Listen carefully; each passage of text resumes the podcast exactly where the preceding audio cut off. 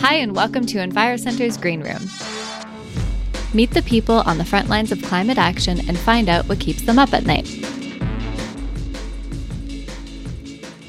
I'm Mandy, and this week we're joined by a columnist with the Ottawa Citizen and author Brigitte Pellerin. Welcome, Brigitte. Hey, nice to have uh, nice to be here with you. Would you like to introduce yourself to our listeners?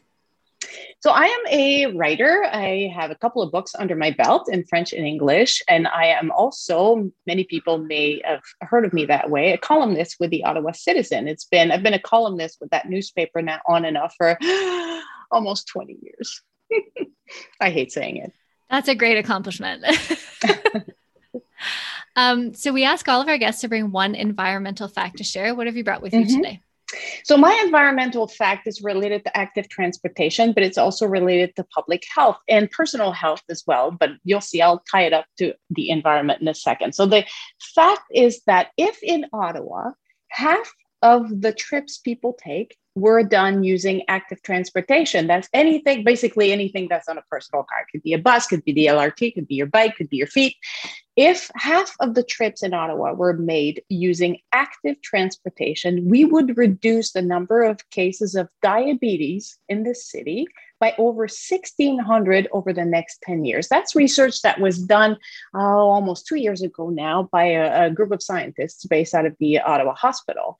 And that number has always stuck with me because you're thinking about public health and the environment and active transportation. It's all good for the environment. We're all in favor of this. But think about these 1,600 people, or more than 16. I think the exact number is 1620, who would be not living with diabetes. Like otherwise they might be. Now they wouldn't be. Like the lives of these individuals would be so much better and we'd all benefit as far as the environment goes and also having fewer cars the eh, not just the air pollution but also the noise in the cities and we'd have streets open for people and for bikes and we'd all be happier on top of everything else. Wow, that's a really interesting fact. I had no idea. There you go. That's... It's a non less, yeah, lesser known fact. I did write about this about two years ago, but uh, yeah, okay. nobody really picked up on it. So I'm bringing it back up. Wow. Yeah, let's let's get that out there. Um, so uh, on to the next question is what climate problem keeps you up at night? My kids, I have three, and they're wonderful and beautiful. My kids inheriting a planet they can't actually live on that's a yes, big I'm one. sure you're. Um, I'm sure you're not. They're at the age now. They're. I have one teenager and two almost teenagers practicing to be teenagers, and and they're starting to realize that they see the problems. They and I have one, especially the eldest one. We do a lot of bicycling together, and then she's turning into a bit of a radical.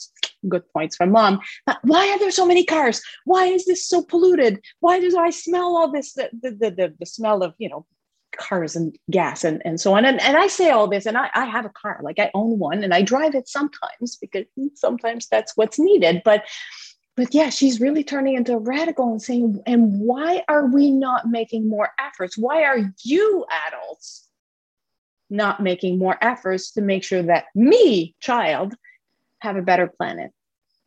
And yeah, it's that's a it's that's amazing. a tough one it's amazing the impact too that youth are having in the climate movement. Like they're very involved. There's Good. a lot of organizations of of youth folks who are making a difference. So and they and they should. And here I'd like to put in a plug for a really wonderful group of young actors under the direction of uh, Christina Watt. And the name of their and you could Google it and look it up. The name of their play is Twelve.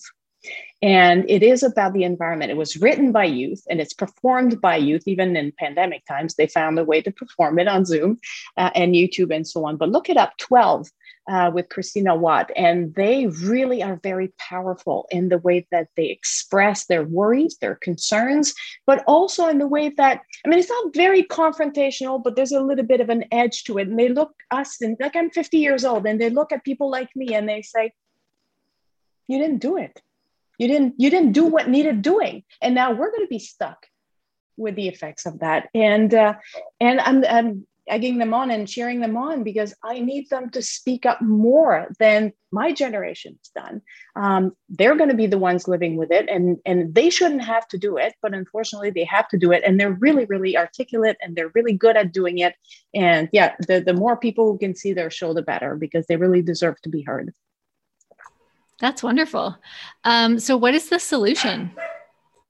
Well, the solution is to have hard emission caps yesterday and and more personally because that's one thing people hear that and they say yeah okay but that's not really up to me you personally in your own life and and that's something i preach i try to to, to do what i as i preach to do everything you can to reduce your uh, emissions reduce your footprint maybe that means insulating your house better Maybe that means uh, leaving the car in the driveway more often.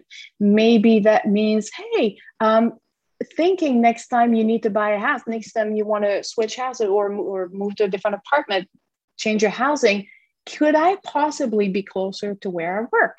So I could walk to work. I mean, maybe it's not possible. Maybe it is. Just ask yourself these questions. Um, zero waste living is a thing that it's one of those ideals that I would love to be able to get closer to, and I do try. Uh, there are ways to reduce it, whatever it is. For some people, it's just going to be eating out a little bit less. For other people, will be taking the car one fewer times a week. Like small changes you can make right now, today. Uh, just think about those and try to uh, to use a cliche think outside the box a little bit. It's not because you've never walked to work that it can't be done. Maybe it can be done. Like just open your mind and try to or, or try to really find ways to do your part in your own life. So what do you think is in the way of folks doing that?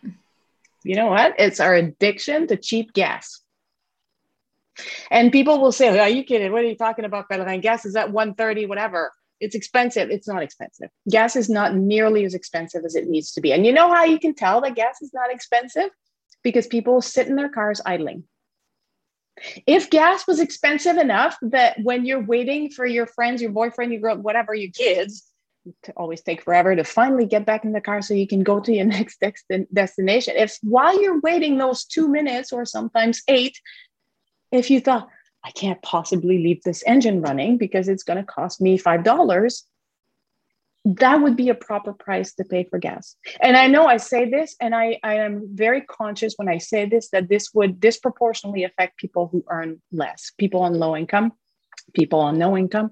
Uh, I understand that there are ways to target help for people who cannot live without a car on a very low income like i understand all this. There would have to be some measures to make sure that the ones paying that price are not disproportionately the people who earn $22 an hour okay? I want i want the people who earn 200000 a year to pay more of that price than the people who earn $22 an hour. Um, but having said that and being conscious of the privilege of someone like me to say that yeah i could pay more to put gas in my car.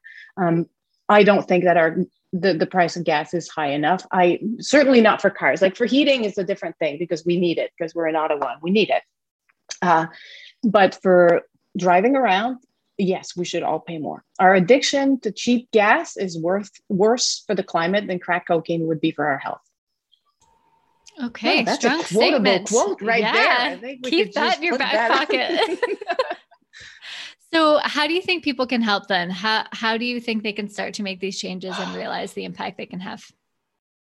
Yeah, the, the first thing is, and I, I wrote about well, leave the car in the driveway as much as you can. And I I understand saying this that for most people, most of the time your car is in the driveway or parked somewhere. Uh, 90% of the time, private cars are actually park somewhere, which when you think about it is kind of a weird way to put your money in a box of metal that's sitting outside not doing anything. Uh, excuse me.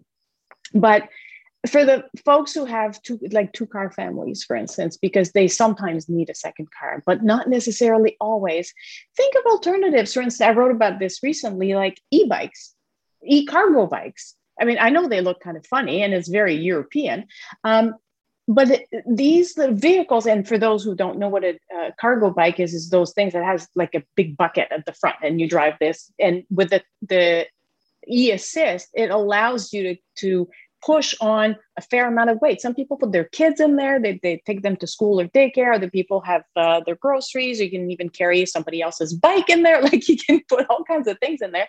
And with the e assist, it allows people who are not that much into fitness or sweating uh, to really get to where they're going with, you know, ease. And these things are not cheap. They're in the seven, you know, seven between I think the cheapest that you can find possibly is around three to five thousand dollars. So it's not cheap. As if you're thinking about it as a bicycle, it's expensive. If you're thinking about it as a replacement for your second car, now that becomes a completely different proposition. And I would say that's not something individuals can do. But what if we change the rules of financing? You can go to the bank right now and get a loan for a car fairly easily. If you have a job, you know, no problem. Why can't you get a loan to buy an e-cargo bike at seven, eight, ten thousand dollars? Like a car. Like to me, that, that would, would make a very big that would make a very big difference to people. And banks would also make money off that because they get the interest on the loans. Okay, it's just a matter of changing the perspective on things and, and opening your mind again to possibilities. And there was something else, and now it's escaping me completely. Um, but probably will come back. Okay. Um, so I mean, yeah, those are those are all very good points. So the final question, but feel free to pop in whatever it was that you missed that you want to go back to is what is we'll the good future?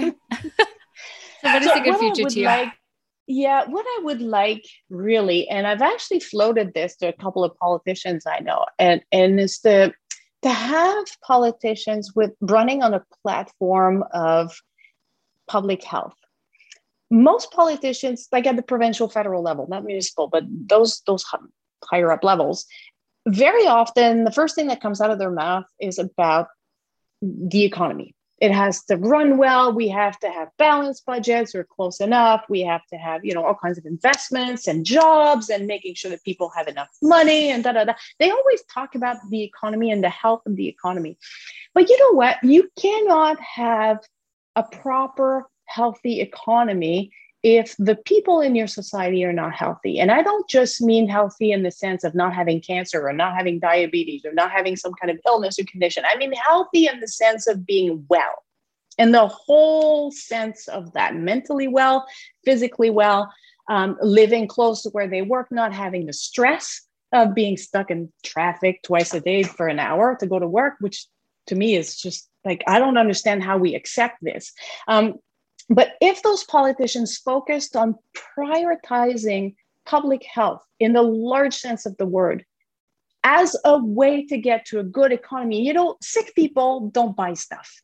Sick people are not productive. People who are on stress leave or with severe or significant mental health issues, they don't work. You know, they can't, right? But when you focus on making sure people are well in the sense of like the whole person health, then they're productive. Then they work hard. Then they want to contribute to society. They will go and volunteer and do things uh, for the rest of their community because they're healthy and they're well. This is what we need to focus on is public health first in order to get a good economy and a healthy economy. This to me it makes so much sense and nobody seems to be really talking about that. And i wish someone did That's it for this week's Green Room. Thanks so much for joining us as we get to the heart of climate action. You can find out more about our work and sign up for our newsletter at envirocentre.ca. Follow us on your favorite podcast app or subscribe on YouTube. See you next time.